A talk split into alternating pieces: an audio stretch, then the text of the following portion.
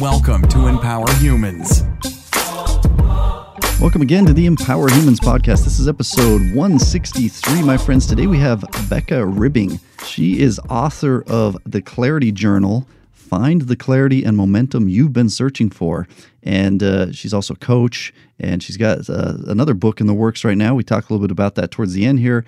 And she really just imparted a lot of really great information about finding clarity in our lives, as you might imagine, with the Clarity Journal, and making decisions accordingly, getting to know ourselves, facing things head on, dealing with uh, all the different uh, caveats of this time, especially during this COVID, where this unemployment situation has just you know ended as far as you know the extra subsidies from the government and stuff. So people are in a, in a crossroads kind of position right now. And we talked all about all of that. We even talked about how this applies in parenting with our own kids and how help them make decisions and support and honor them in that process as well. And uh, so before we jump into that, I'm excited to bring it to you, but I want to remind you as always, you are absolutely priceless. Please keep that in mind. Please don't ever forget that. Please don't let anyone or anything or you know comparing ourselves to other things and kind of some weird delusional way, which is usually what happens when we start to compare ourselves.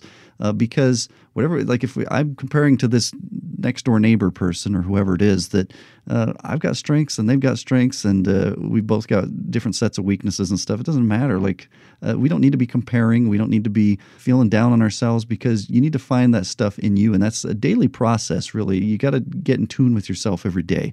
You are absolutely priceless. You're above all the monetary systems. The riches are found in you. So keep that in mind. Look in the mirror and tell yourself that right now. Pause the podcast. You are priceless. And also, you're never alone. Reach out if you need to. Info at empowerhumans.com at Empower 101 on Instagram and Twitter, of course. And uh, of course, our challenges. I just want to jump in there as well.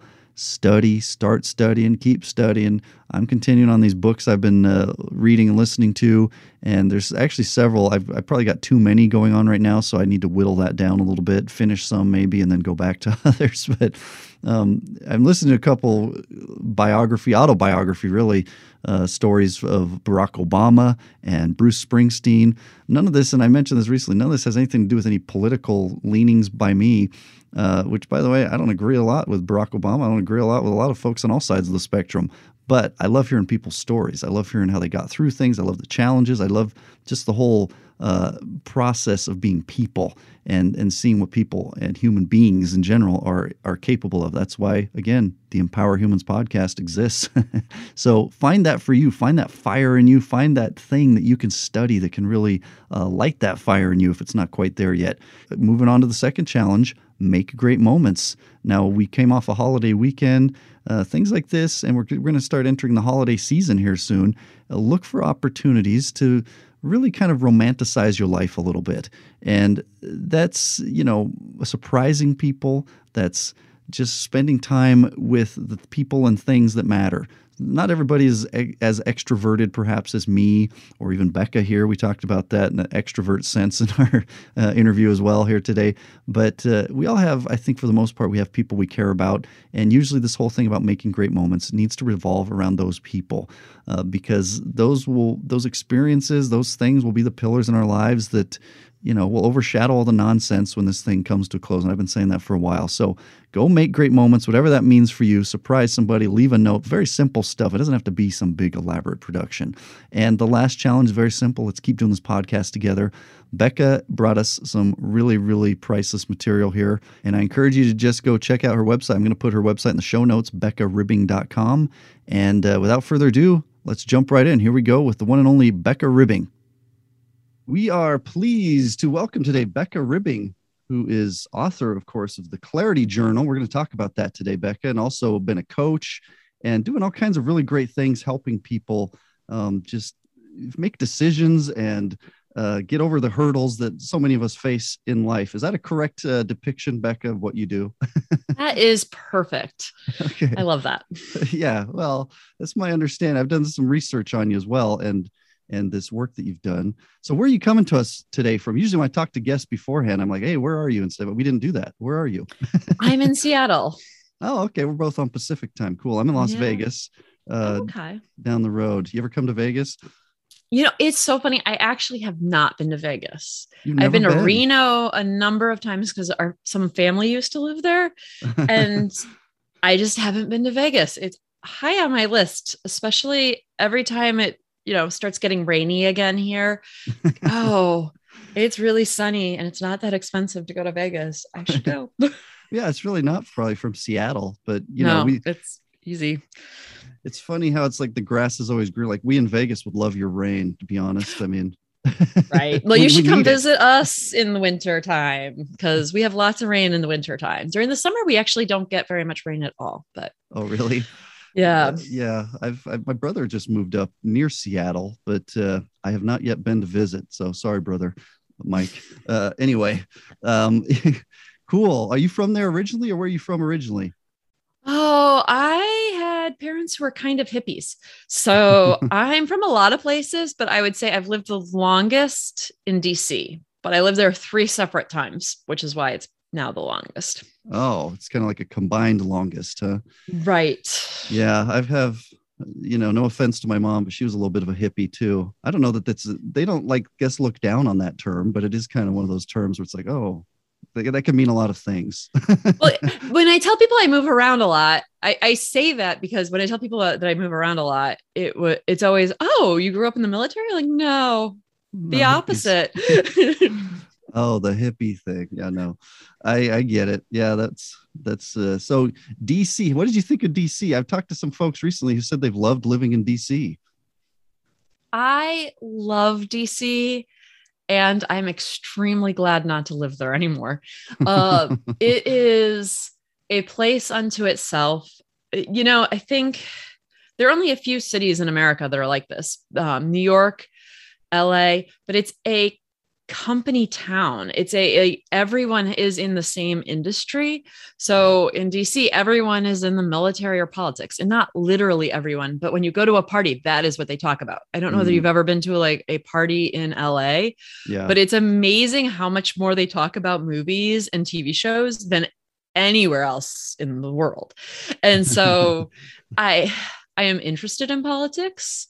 I, I uh, you know, I, I I'm fairly well read yeah. but still it is it's a little intense when you go to a party and everyone's just always talking about who they know and what they're doing and it, it does get a little overwhelming. So i really love being in seattle because here everyone's really laid back.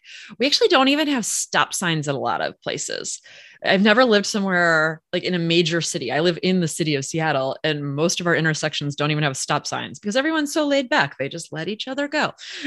yeah, yeah, that's interesting. So, wow, we could delve into all kinds of stuff there. Um, so, so by the way, the stop sign topic, it's just people just come slow down, and if somebody's yep. there, stop. Uh, whoever not, gets there, whoever's the closest gets the right of way. Well, it's funny, like when you think about it, we could go into a deep, probably hour long conversation about this.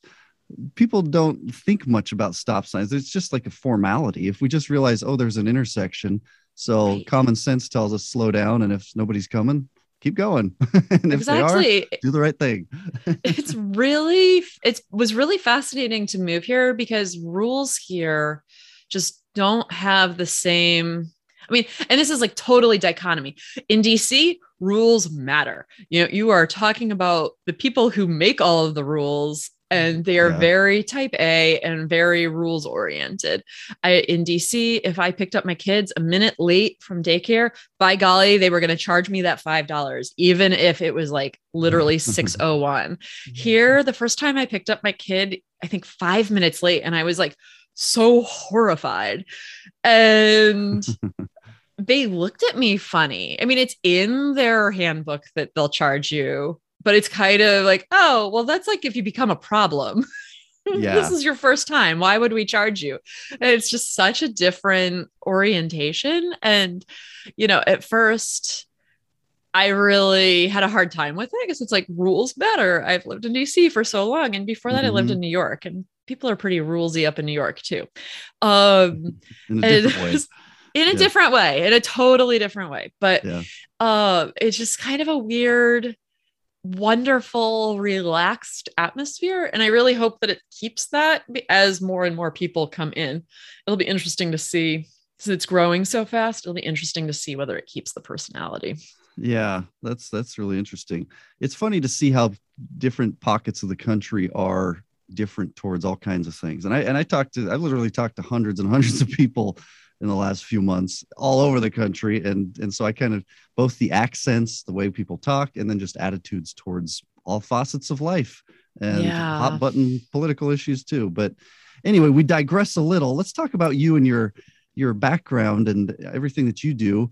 Um, tell me a little bit about growing up with these hippies and what brought you to this place uh, with the the Clarity Journal and all the things you're doing to help so many people now.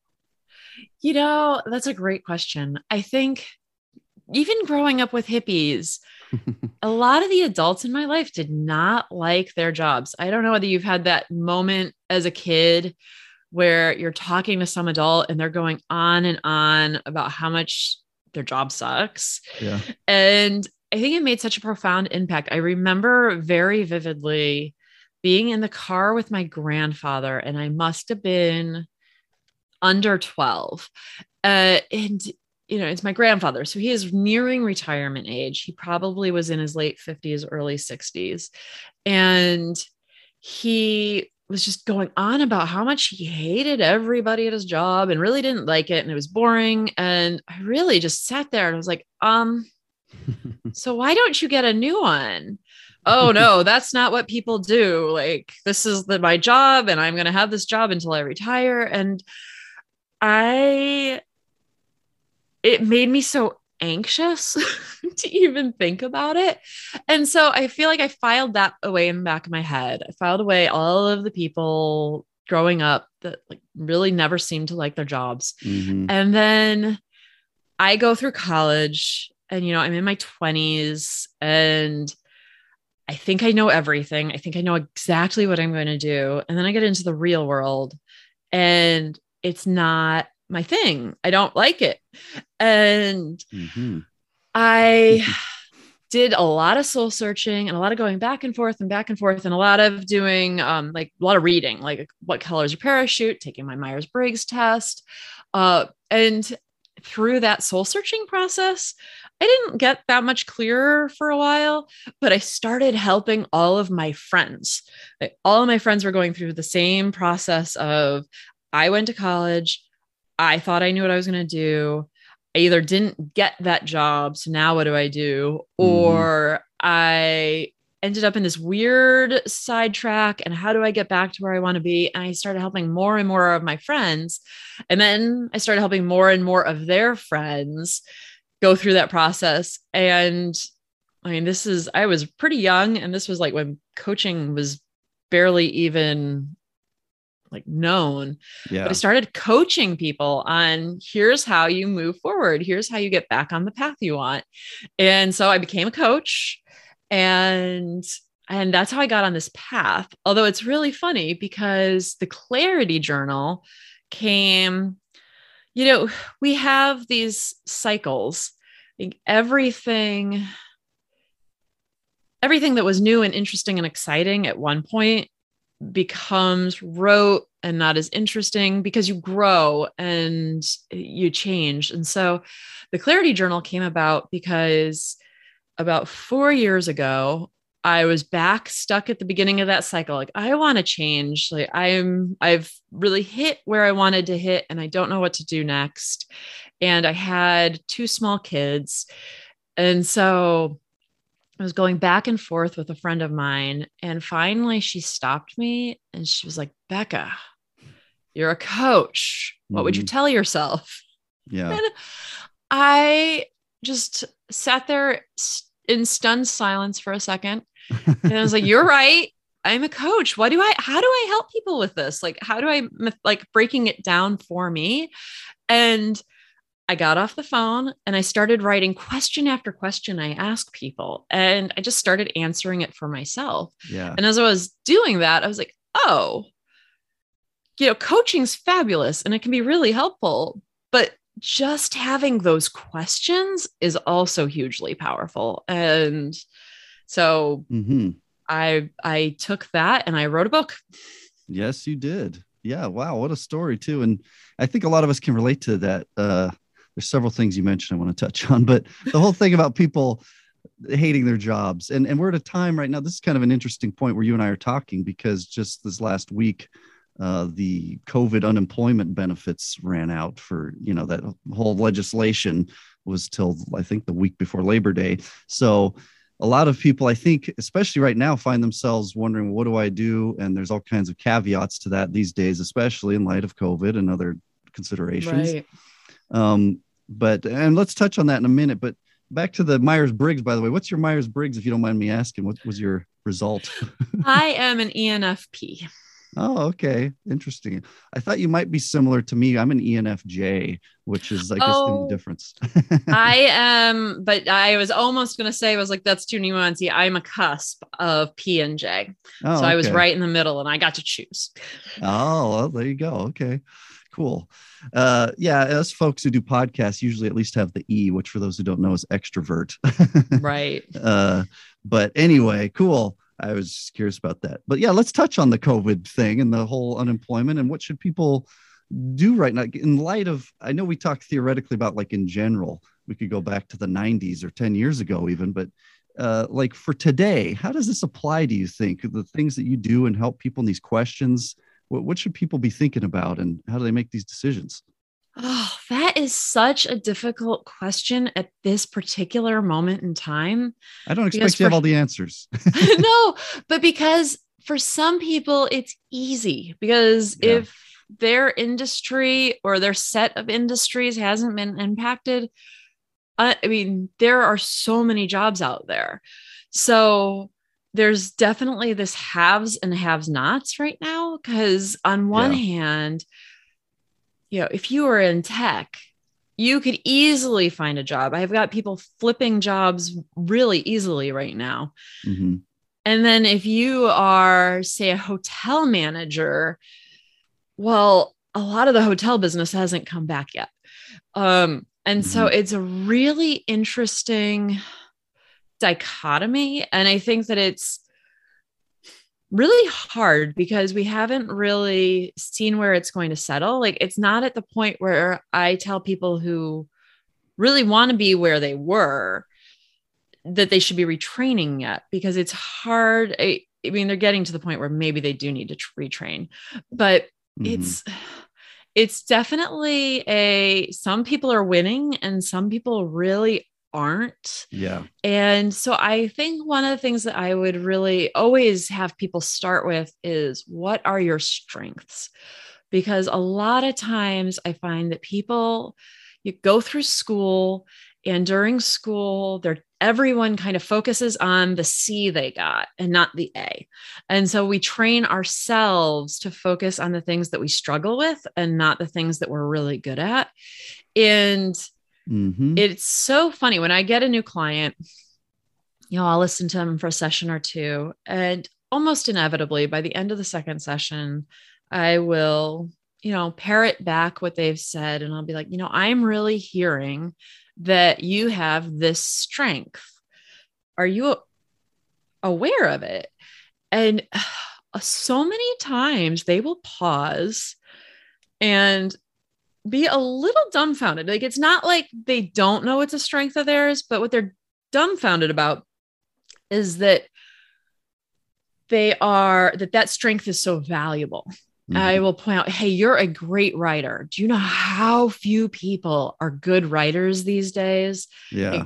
You really could write your own ticket if you can only market yourself in the right way for the right job Mhm. or you know people who are good at math there's a whole slew of things they can do.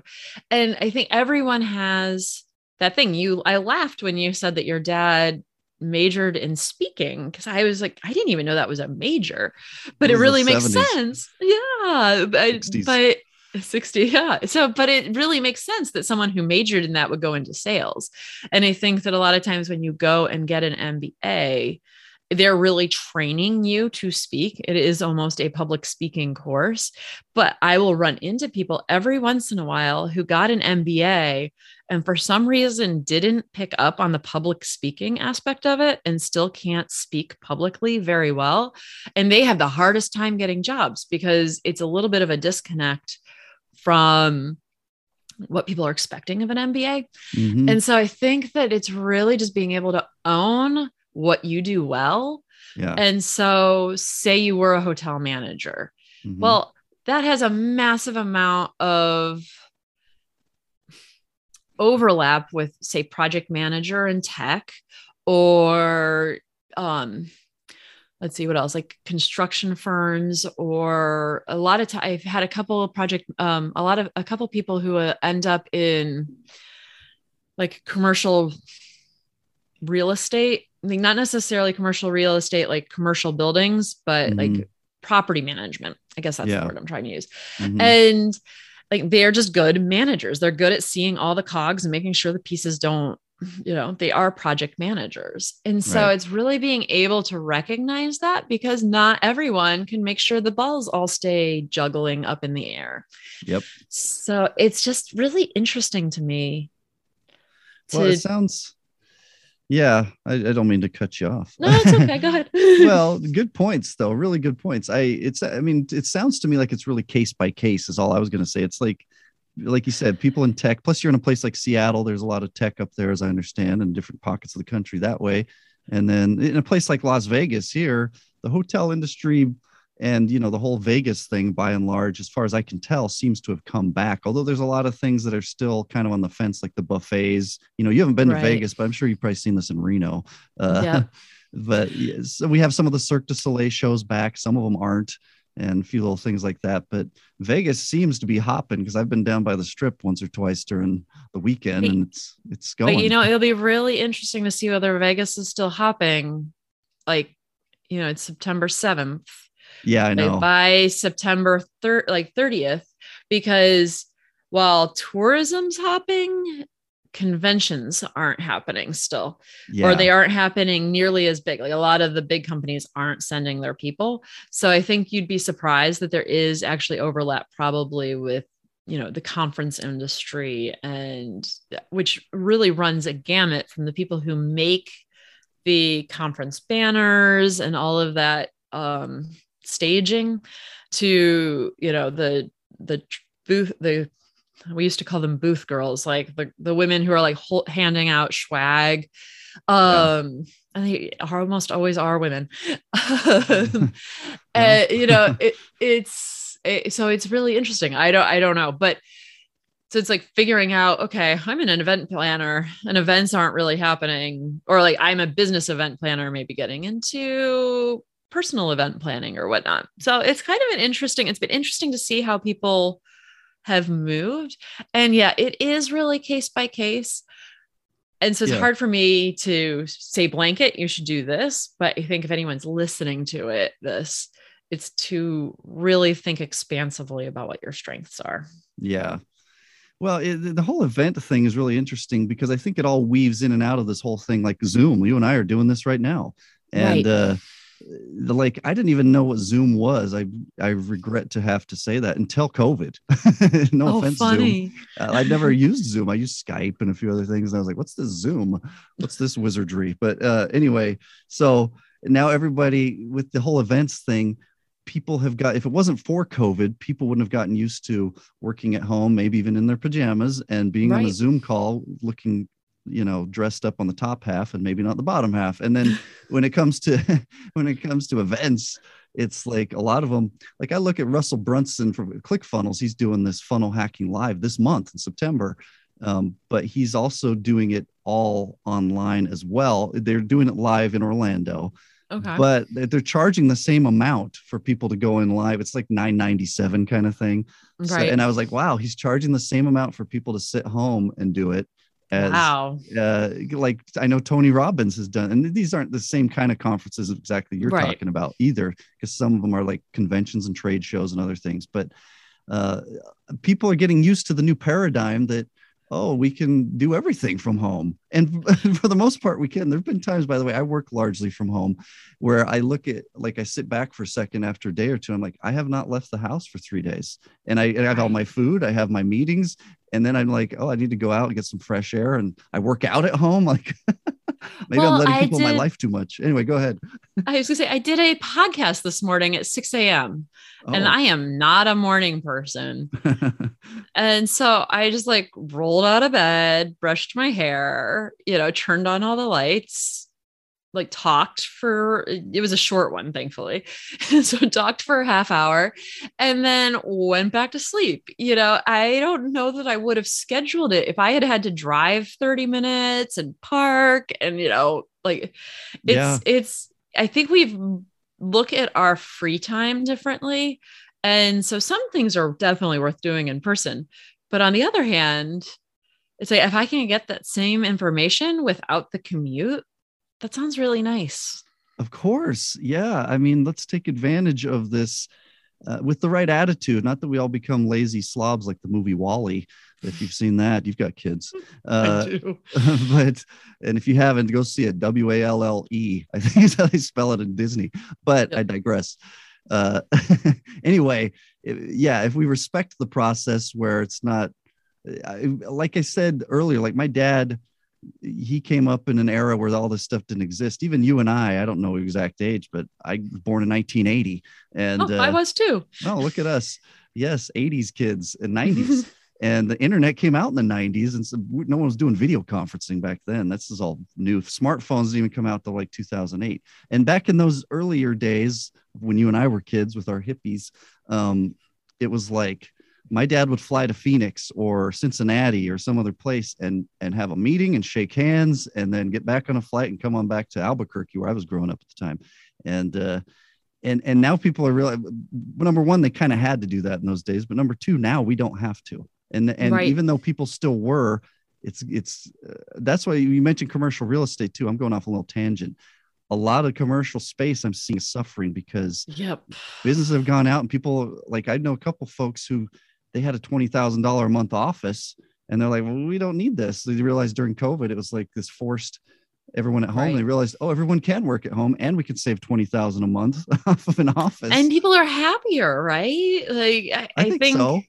I think it depends on the person. I, as someone was telling me, I have a friend who is a employment law attorney, so she works in house at um, a company, and they did a survey of their employees, and it was basically a third of the employees did not ever want to go back into the office. Yeah. About a third of the employees did definitely want to go back into the office, and about a third of, um, of the employees wanted to be able to do whatever they wanted. Basically, depend on the week Yeah. do I want to come in? And I kind of feel like that makes sense.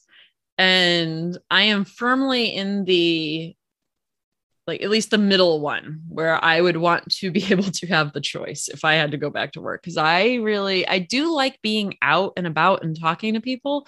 I am an extrovert. Uh Yes. but every day that just sounds exhausting and i think the longer the pandemic goes on the more that just sounds exhausting to everybody like, having to go back to you know five days a week Yeah.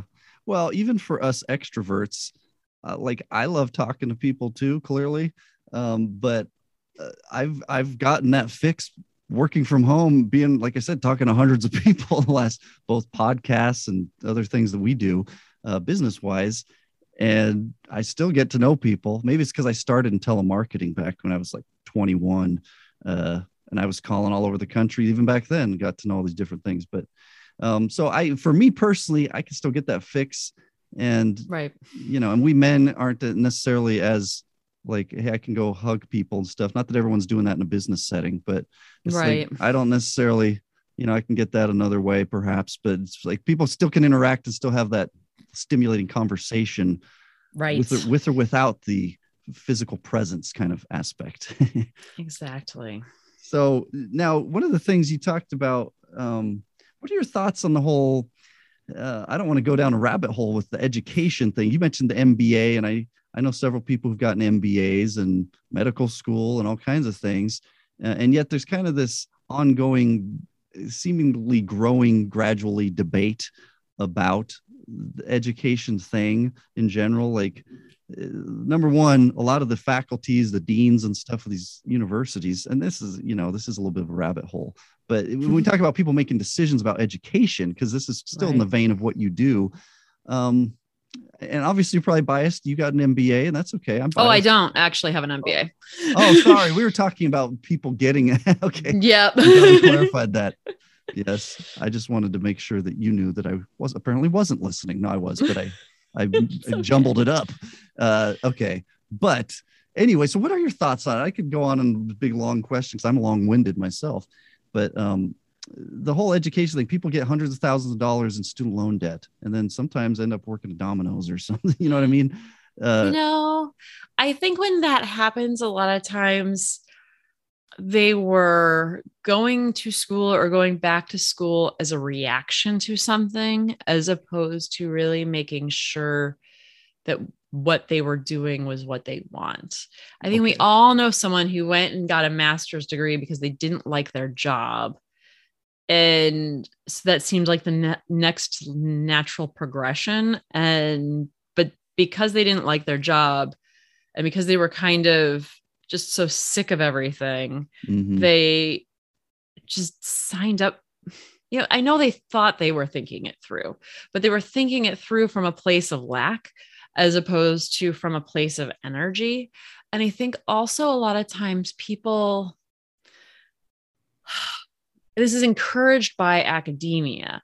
You yes. look at the school's brochure, you look at the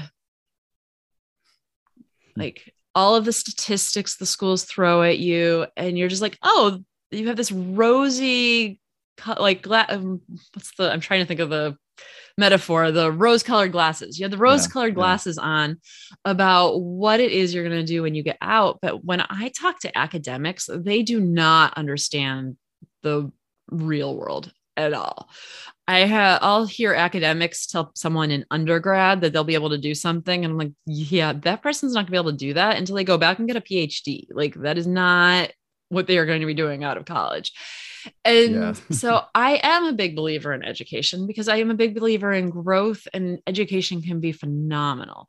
But I'm only a big believer in education if you are really clear about what it is that you want and what it is you're doing. Like I will get people who you know decided to go back to law school and almost inevitably if they decided to go to law school and they had no law background, they almost always hate the job by the time they get out of law school. But but I get a lot of people that I run into who went to law school because they had been a paralegal first. And those people know exactly what the job is going to be. And quite frankly, they were probably doing the job before they went back to law school. Uh, they just weren't being paid, you know, as well. Yeah. So I so I don't ever like telling people not to go back, but I do think that if you are going to invest a hundred thousand dollars in something, you damn well need to make sure that you understand what you're undertaking. And I think the best way to do that is if you are looking at a particular program, just I want to say Google on LinkedIn. You know, go into LinkedIn, search on the bar, and like find out who has gone and just start reaching out to people like see what their resumes are like you know mm-hmm. someone who's like who graduated maybe five years ago. And you'd be surprised if you reach out to 10 people at least two of them will probably be willing to have a phone conversation with you just to pick their brain about what they're doing. Yeah. And i think that that really helps you figure out what it is you want but we're all so insular. We all feel like we can just look at the website take in the information and know what to do. And we miss out on that human connection of really getting real life experience. It was funny. I was doing Pilates. and when you do Pilates, if you do it with the big machines, you're like doing it pretty much one on one with a Pilates instructor. Mm-hmm. And so you talk a lot. yeah, yeah, I was I was starting Pilates. I had had a hip injury and my physical therapist recommended it. And so I'm in Pilates talking to the Pilates instructor, and inev- inevitably comes up, Oh, what do you do? Oh, well, I'm a career coach. And she's like, Huh, what's that? and I, you know, start walking through it. And I start walking through, you know, one of the things I tell people is to like reach out and to like really gather a lot of information. And I felt so bad. She stopped dead and was just like so quiet. And she was like sheepishly, like, you know what? If I had hired you, I would have never become a Pilates instructor. And I was like, oh, why do you say that? And she was like, if I had talked to people before I went and spent thousands of dollars on the Pilates instructor training, I would have known that it's a split shift and I would have known that wasn't going to work well for my life. Mm, Basically, when you are any sort of fitness instructor, you have to work really early in the morning for all those mm, people that want to work like want to work out before work. You're getting up at like 4 or 5 in the morning. mm, But then by 10, by the time all the stay-at-home moms are done, you are off until four. You're you've got this huge block of time between 10 and four that you probably don't have anything. and then you're working again from four to eight. yeah, makes And it's r- really exhausting. And then, you know, I live in an expensive metro area. So a Pilates instructor can't really afford to live in the city. So she had like a 45 minute commute. So what does she do? Does she stay here? Does she go back? She wasn't seeing any of her family. And, Mm, you know, but when I think about it, I would have totally been able to tell her that right off the bat. If she had uh, said, Hey, I'm thinking, like, if I had met her at a party and she said, I'm thinking about becoming a Pilates instructor, I was like, Okay, but it's a split shift. Are you sure? Yeah. So yeah. I think there's just that like level of nuanced information that you are just never going to get from Googling. And you're never going to be able to really apply the information fully to you without the human teaching. So it's kind of funny. I'm cycling into this after you asked me about going to school Yeah. because I think Yeah. I am a big believer in learning from people. Some people learn great from books, but to be able to really synthesize the information, you need someone to help you synthesize it. It's why people pay 9.97 to go to Richard Branson's or why people pay a fortune to Tony Robbins. Because y- you need that human connection to help you process the new information in a way that like you can then take in for yourself. Not that you like outsource everything to them not that you're outsourcing your decision making to them but if you get enough people to to give you information then you can synthesize it for yourself. If you only ask one person well then you might end up making a bad choice just because you're basing it off of like are they cranky that day are they you know Mm. you know are they just always a complainer did they hate the job they did before this one you know Yeah. so Yeah. it, you know there's this balance you want to like think for yourself but i'm just Yeah. such a huge believer in reaching out to people Yeah, there's something to be said for that, and and I like what you say too about getting kind of a cross section sampling, not just you know one or two even people, but like you know more than more than that, and and your whole the whole Pilates thing. That's a really good, I think, both story and metaphor for all of us to really think about. Oh, we don't want to be in that kind of uh oh situation that I took the path that maybe didn't wasn't as fulfilling as I thought it would be up front and uh, that's why what you do is so important i like that we're using the word clarity because and that's obviously in the title of this the clarity journal as well that you did um, and, and i've had even on our podcast i've had a few folks who went to law school. I could think of three off the top of my head who who then went a different direction later because they realized oh some teacher or some parent or some other thing kind of said hey you'd make a great attorney or hey dad was an attorney or whatever. And and then they realize oh i this isn't what i thought it was. And by the way attorneys uh, and no offense to anybody but statistically attorneys are um, at the top or near the top of the least happy uh, Right. people on earth and and, it's so sad to me because you when you talk about like attorneys moving to different careers that's like it's so hard right now if you don't have a trust fund because law school at this point is so expensive. Oh yeah. So i know attorneys that have changed jobs that are in their like 30s 40s and 50s wow. But you try to do that in your 20s i get lawyers contacting me all the time like hey hey pick your brain like let me see if i'm going to hire you. And we talk for like a you know 15 minutes. And they're like oh no not hiring you. Because what they're looking for is someone to tell them hey i can help you pivot from the current job and still make somewhere between 120 and 170 thousand dollars a year while you're starting out in a new industry from scratch. Yeah. I, I can't like you know and half of them want to go into politics and yeah. politics doesn't pay well until you really go through the hoops like it can True. pay well yes there are people that make very good money in politics they are not the people that are just starting out No, Uh, yeah, well, like big time folks. I just started Barack Obama's book, and of course, he was president, as you may know. And uh, but yeah, those guys are in the upper echelons, and uh, really interesting stories there. But again, I could go off on a little tangent on that. And you're you're absolutely right, and and I know this with people of all walks of life. Really, it's um, what it gets down to is exactly what it is you do, which is the clarity journal. I know on the top of your website it says find clarity and get unstuck. So, how do we do that, Becca? How do we get to that place where we where we see where it's not like, hey, I kind of like doing Pilates, so I should be a Pilates instructor and I'll be happy all my days. But it's like let's take into account everything without and it, it, you know no offense to her either like maybe she didn't realize oh i need to take into account that split shift scenario right. and all that kind of stuff. So tell me, how do we do it? Uh, you know, I think there's a couple things to start with. Okay. I think the first thing to start with is recognize whatever answer you come up with is going to last you three years, maybe five. But mm. you are a growing human being who almost certainly likes creative challenges. And so, even if you don't really identify with that, as soon as a job becomes boring, you're going to want to shift. So don't try to figure out what you want to be doing on your deathbed.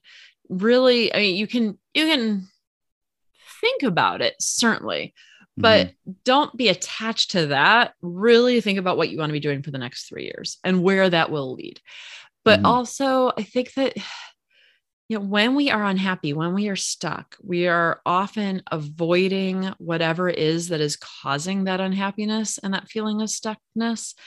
And so things like the clarity journal, where you are getting outside of your own head and really getting yourself out on paper, or if you hire a coach, that you're getting yourself out of your own head. I think that that's really important but the underlying thing that you are doing there is being honest with yourself and so often people aren't really honest with themselves about on how unhappy they are in a situation and they often on the flip side also have excuses for why they need to stay a little bit longer I am always shocked by how many people, especially women, will tell me, Oh, I'll hire you in eight months once I'm done with this project because it would be really bad for my coworkers if I left before eight months. And I'm just sitting here like, I mean, that's nice and all, but you'll be lucky if your job gives you two weeks notice if they're letting you go. Like, like you really don't actually owe anyone to stay in a job for eight months that you're unhappy in. Mm. And I think that that is always shocking to me because it's like you're re- literally putting their happiness above your own. And I think that that's just so common that I would say that like what you really need to start with is learning how to be more honest with yourself and really see the situation for what it is. Because I think the other thing that I run into is that oftentimes when people talk to me, you know they're angry and i can tell they're angry about something that's going on with work like they don't like their boss their boss is a micromanager or whatever it is but they're constantly trying to tell themselves they shouldn't be emotional because we all in society tell ourselves that we shouldn't be emotional mm-hmm. and like if we're being emotional we're not being logical but logically if your boss is a crazy micromanager you mm-hmm. should be angry. Like they are infantilizing you. you know what I mean?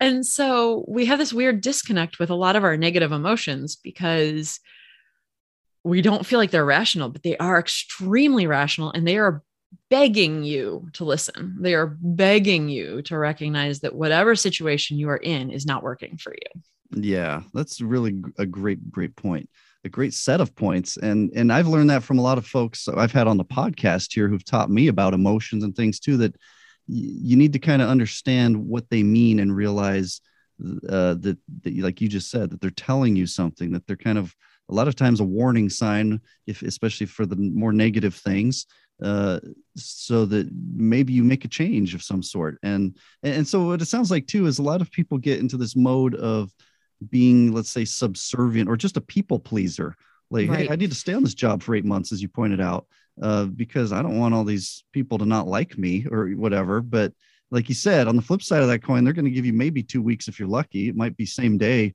Sorry, we're shutting down. You're done. The kind of stuff. Right. So it's like it, it wouldn't be reciprocated. Um, how do people get to know themselves and maybe be um, more cognizant of their own uh, just personality traits, like what drives them, and and and then pick and choose. Okay, maybe I need to adjust this. This people pleasing thing. I've been guilty of that. I think we all have to some extent, but um, all kinds of things. Uh, maybe people have an anger issue or some other thing like that. How do people get in tune and and face themselves first and foremost, so that then they can make these decisions maybe from a more healthy place? Oh, well, I mean, I could tell you meditation and all that, you know, go do yoga. Um, but that stuff think, does help. But go ahead. and that stuff does help. I am a big believer in journaling. Like, so I would say you could get the clarity journal. My favorite of course. question in the clarity journal is who do you envy and what does that tell you about yourself? So I Yeah. am trying to help people really like think differently about where they are. And I think that a lot of times when we envy someone, you know, you know, if you wanted to be a singer, you wouldn't envy all singers. There'd be a specific five singers that you'd really wish you could be. And there'd be Yeah. a lot of reasons for that. And so, really diving into who it is you envy, who it is you admire, who it is you respect, and what that tells you about what you want, I think that can be really powerful. I think that just taking the time to listen to yourself. So, even if you're not into journaling, you're like going for a walk where you commit to not looking at your phone. I think I do some of my best thinking when I'm walking and not looking at my phone. And it's Yeah. so hard for us. I think so- it's at some level, it's really funny when you ask that because I'm just like, okay, well, you go back to the 1970s and you just Mhm. have a lot more boredom time so you can think better, Yeah. you know? And we don't ever have to be bored anymore. And so, and if we are uncomfortable with where we are, we end up using screens even more than we would if we were really happy. So I think really being cognizant of that and, you know, spending some time with yourself, even if it's uncomfortable, however you want to do it, the more you can do that, the better you'll get at it. Like the first time you pick up a journal, it's not like you're going to be like, oh, and now I'm going to be a brain surgeon. Mm-hmm. it's yeah. it's a process of really getting back in touch with yourself and both getting in touch with the good and the bad. I think sometimes people are usually comfortable with one or the other. So there's always the person that like spends all their time in the journal, like complaining about the situation. So uh, for those people, I would invite you to yes, complain, vent, get it out, but then try to pivot and look at the good. However, there's also people who like only write surface level good stuff, like, oh, today I saw a pretty flower. Like, you know, it- it's just, it's like very aspirational, very butterflies and rainbows. And for those people, I would say, look at the flip side. Like, w- what anger, what frustration are you avoiding?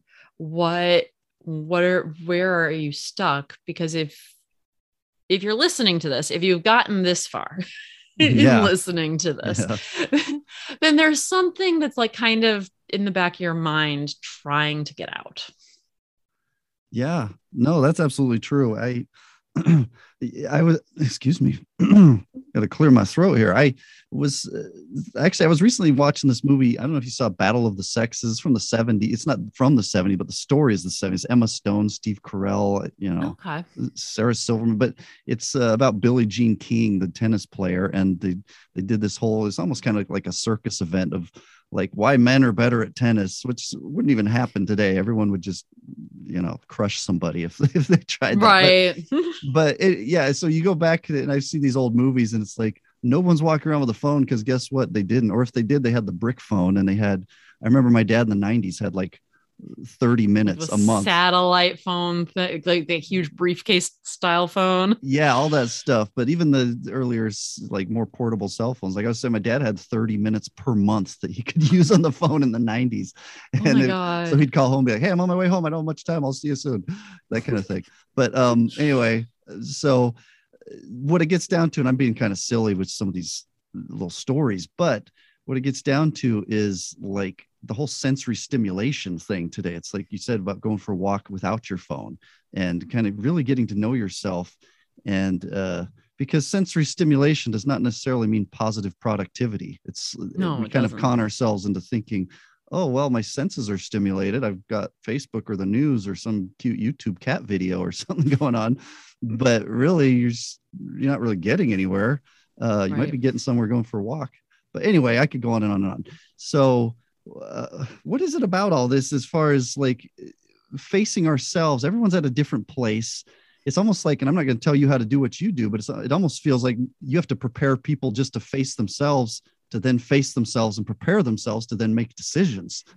Because a lot of people are scared to just face themselves and and and that's what people have done throughout history is they'll, they'll turn to something whether it be you know drugs or sex or other things especially in past generations and now cell phones and netflix and stuff on top of all that how do, how do people get to a place where they can face themselves i know this is very long-winded you know, I think I'm gonna laugh because I'm gonna go back to the meditation. I think Okay. that a lot of times when we talk about mindfulness, we talk about mindfulness in the exact same breath as we talk about meditation.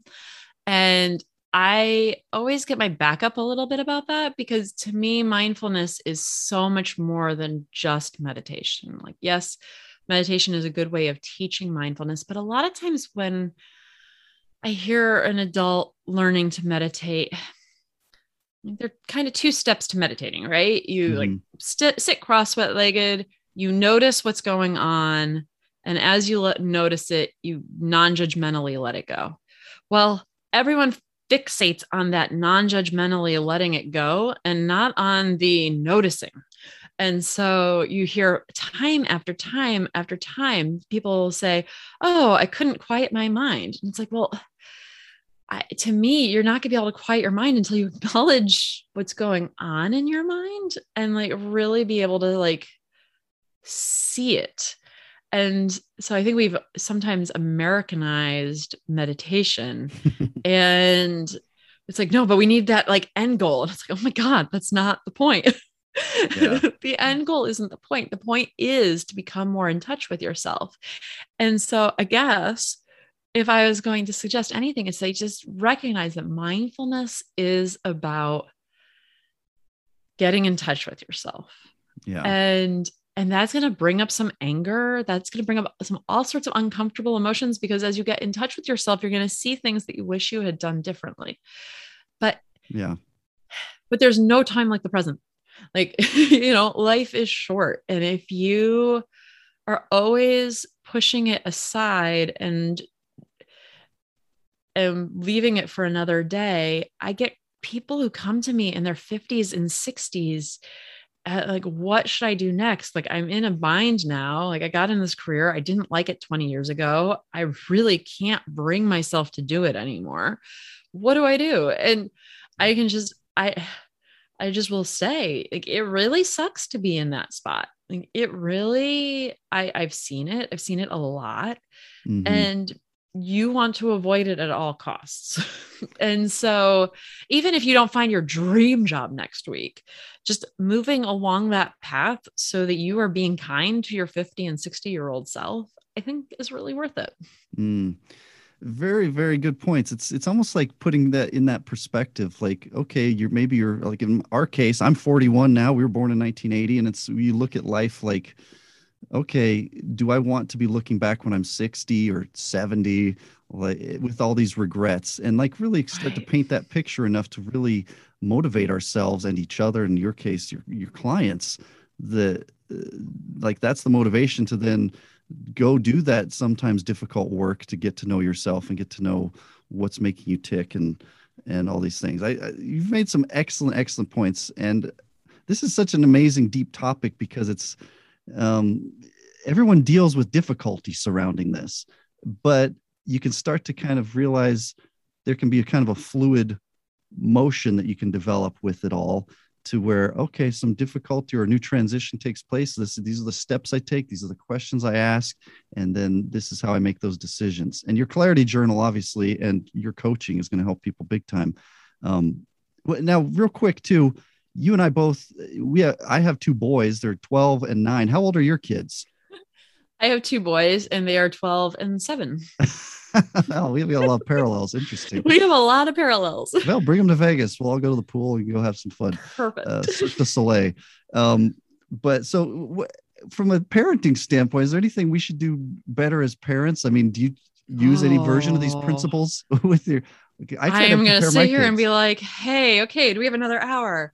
Uh okay, my like three minute, five minute rendition of this. I so my boys are homeschooled. They're, well, they're in in Washington. We have this really interesting thing. We actually have public schools for homeschoolers, and technically they're not homeschooled because they go to public school, but they only go half time, and it's pretty cool. And it's it's a really interesting program. Um, but Wow. when uh, someone asks, I say they're homeschooled. Yeah. And the thing that's always funny is when a random person is like, oh, they're homeschooled. How do they learn to deal with difficult people? And I tell you, that made me, the first time someone asked me that question, that made me stop so fast and really do some serious thinking because all of my clients, all of them, stay in jobs they don't like, stay in bad situations they don't like for way too long. All of them.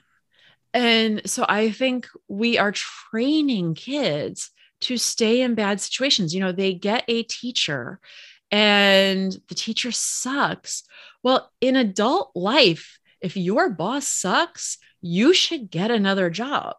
And so, but we're so obsessed with this idea that kids need to learn to stick it out. And they do, right? They need to learn how to stick it out for a goal they really want. Yeah. You know, my kid has a bad day at Taekwondo. Yes, absolutely. I encourage him to go back.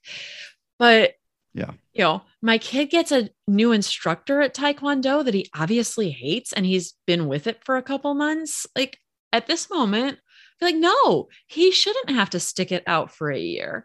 And it was really funny because I actually said this once on a podcast and I knew nothing about the woman who was interviewing me. And she got very emotional because evidently like the year before she'd actually pulled her kid out of one school and put him in another because he was being bullied. Mm, and and he was young. He was like maybe in first grade. And she was just like thank you so much. Everyone said that i should make him stick it out and i just couldn't bear him wasting a year in this garbage. And so i'm not telling you to pull your kid out of school but like recognize that yes there is value in your kid learning persistence. Absolutely. But there is no value in your kid learning to stick in a horrible situation like well past when they've known it was a horrible situation and really being able to honor their feelings in either case mm. Good stuff. Yeah. I, it's it's kind of a tough, delicate dance all the time as a parent.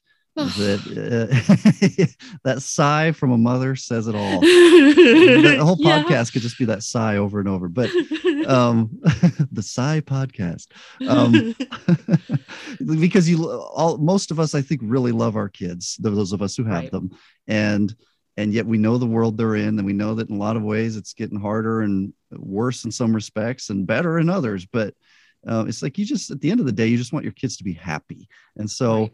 As a parent, it's like I sit down with my boys and we like at bedtime. What I do is I sit down, we read and stuff. And, and by the way, that's very good for kids. I wasn't always doing it consistently, but statistically, and they don't even know all the reasons why, but kids do better as adults in all areas of life by having read with parents. Yeah. I don't know all the reasons why, but uh, uh, anyway, side note. But then when I go to bed, I talk to them. I actually go lay with them in their beds individually for a few minutes and we just talk and, and sometimes play and tickle and wrestle. But uh, also it's like have the conversations of just so you know, for me at least, this this is very transparent for me. I tell my kids, go do whatever you want with your life, but don't Right. hurt anybody and do whatever you're going to do the very best you can do it. And Yeah. that's all you can ask for. Whether they want to go be a, my son's skateboarding, go be a pro skater. Okay, that's going to be a lot of work. You're not just Tony Hawk one day the next. There's no easy button like you pressed on the, the iPad to get Right. It's you have to go get to work and learn the tricks, or go if you want to be a doctor, then yeah, go to school. But I tell them if there's something that doesn't require go to school, you don't have to just do everything your teachers say. If you want to go to trade school and go be a plumber, or go whatever, I'll support you.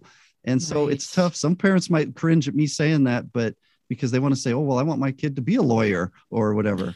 Well, okay, that's your family pedigree. You do what you're going to do. But I would submit from experience and interviewing a lot of folks in this podcast and tons of others outside of this that uh, people need to have their freedom and just guidance, especially from like a coach like yourself to just make decisions. I know I'm going off a little tangent again, but I'm very passionate about parenting. I, you know, I love it because I really, it's something that I'm really passionate about too. And I think that really being able to honor kids and teach them to listen to themselves. Cause I mean, we spent like probably 30 minutes on this, com- uh, on this conversation talking about how can we get back in touch with ourselves? Well, as parents, the absolute best thing we can do is help our kids stay in touch with Yes. themselves as they grow up Mhm. so that way they don't have the same push pull of like trying to avoid their negative emotions and then just trying to avoid, trying to avoid, trying to avoid so they don't actually see. Yeah, you you got to let kids. Just like if you go plant a tree, a flower, or a stalk of corn, you want to nourish that seed to let it grow to what it's supposed to be in the right way, and not you know hopefully go off on any bad side roads or get weeds that kill it in some way. We could go off on all kinds of little parables, but we want to nourish that that thing, and in this case, a child, which is more than a thing, to be the best it can be. And well, goodness, we could I, I could tell we could come back. We might even need to do a sequel about the whole parenting topic. And I know that's not even necessarily what you focus on career wise, but it's not, but as a career coach, I feel like my career coaching informs my parenting so much, yeah, especially as they get older. It didn't it affect it at all when they were two, but having Yeah. a 12 year old has been really eye opening. It's like, oh, yeah, and you're saying the one of the best things you've said on this, you've said a lot of great things is when it comes to the parenting side, helping them stay in touch with themselves. And so that when they're adults, they're not having some of these other problems, perhaps, uh, or as, as regularly as maybe you deal with with some of your adult clients. Um, in closing, one of the things you said early on was, um, who do you envy and who, what does that tell you about yourself? This is a question you ask your clients sometimes. Um, I have that question for you, not necessarily what does it tell you about yourself, but do, who are some of your heroes? Who are people you look up to, especially somebody who does the amazing things you do? oh, that's a really good question. And I would If say you don't have anybody, it's okay. no, I do have people. I would say that I so I am definitely in my own pivoting transition to really just working on becoming a full-time writer. Uh, I have the first book out. I am actively writing the second book. Awesome. And so most of my heroes right now are writers. And that's actually Cool. how I discovered that I really wanted to get back into writing. I used to coach and I used to run a um, mindfulness website that had 90 authors and I loved it. Mm, But you know, I had kids and it became a little too unwieldy and it wasn't making any money. So Yeah. um, so I would say like right now, I've been so I'm working on my next book is called Mindful Procrastination. And um and I've been reading a lot of mindfulness books and also a lot of um really interesting self-help books. So I think right now one of my heroes is are the women who wrote Burnout.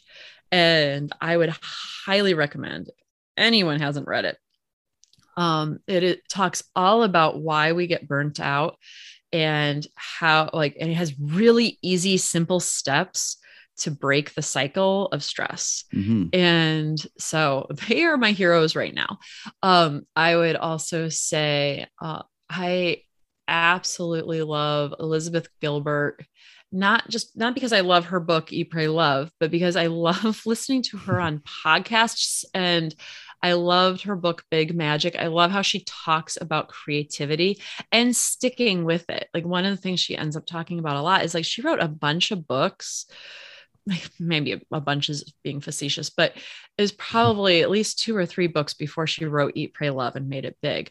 Yeah. And you know, that level of persistence, like, you know, we were talking about the kids and like letting them quit if it's really not good for them, yeah. but also teaching them persist- persistence. I think some of us as adults need to learn persistence about our dreams. Like, we have been so worn down by the real world that we don't have that persistence for our own dreams. And so I think she helped me get back in touch with that. So I think I'd say that I both envy them for that level of clarity before they wrote the books. Yeah. Um, and then I just appreciate them so much, you know? Yes, yes, yes. Good. I uh boy, I appreciate all the great stuff you shared with us. And uh I'm taking notes of many of the things you're saying, by the way. And so, so, for people who don't know, you have a website, beccaribbing.com. We'll have a link to that in the show notes. People can go back and just click on it.